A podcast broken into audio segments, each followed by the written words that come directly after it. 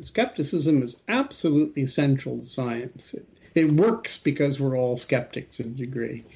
And uh, there may be occasionally uh, scientists who become dogmatic or they get attached to a theory or some idea, or it may happen to most scientists at some point in their careers. But uh, science works as a profession because we correct each other.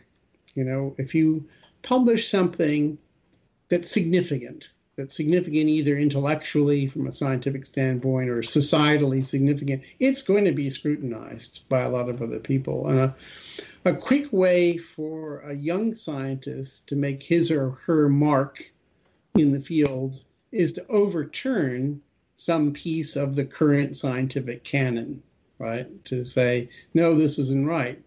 Uh, and particularly if they can go on to suggest what might be right in its place. So they're always doing that, right? You really, uh, there might be papers that are published in science, uh, in scientific journals, y- even years ago that are wrong and haven't been corrected, but that's probably because they turn out to be completely insignificant. Nobody really cares about it anymore.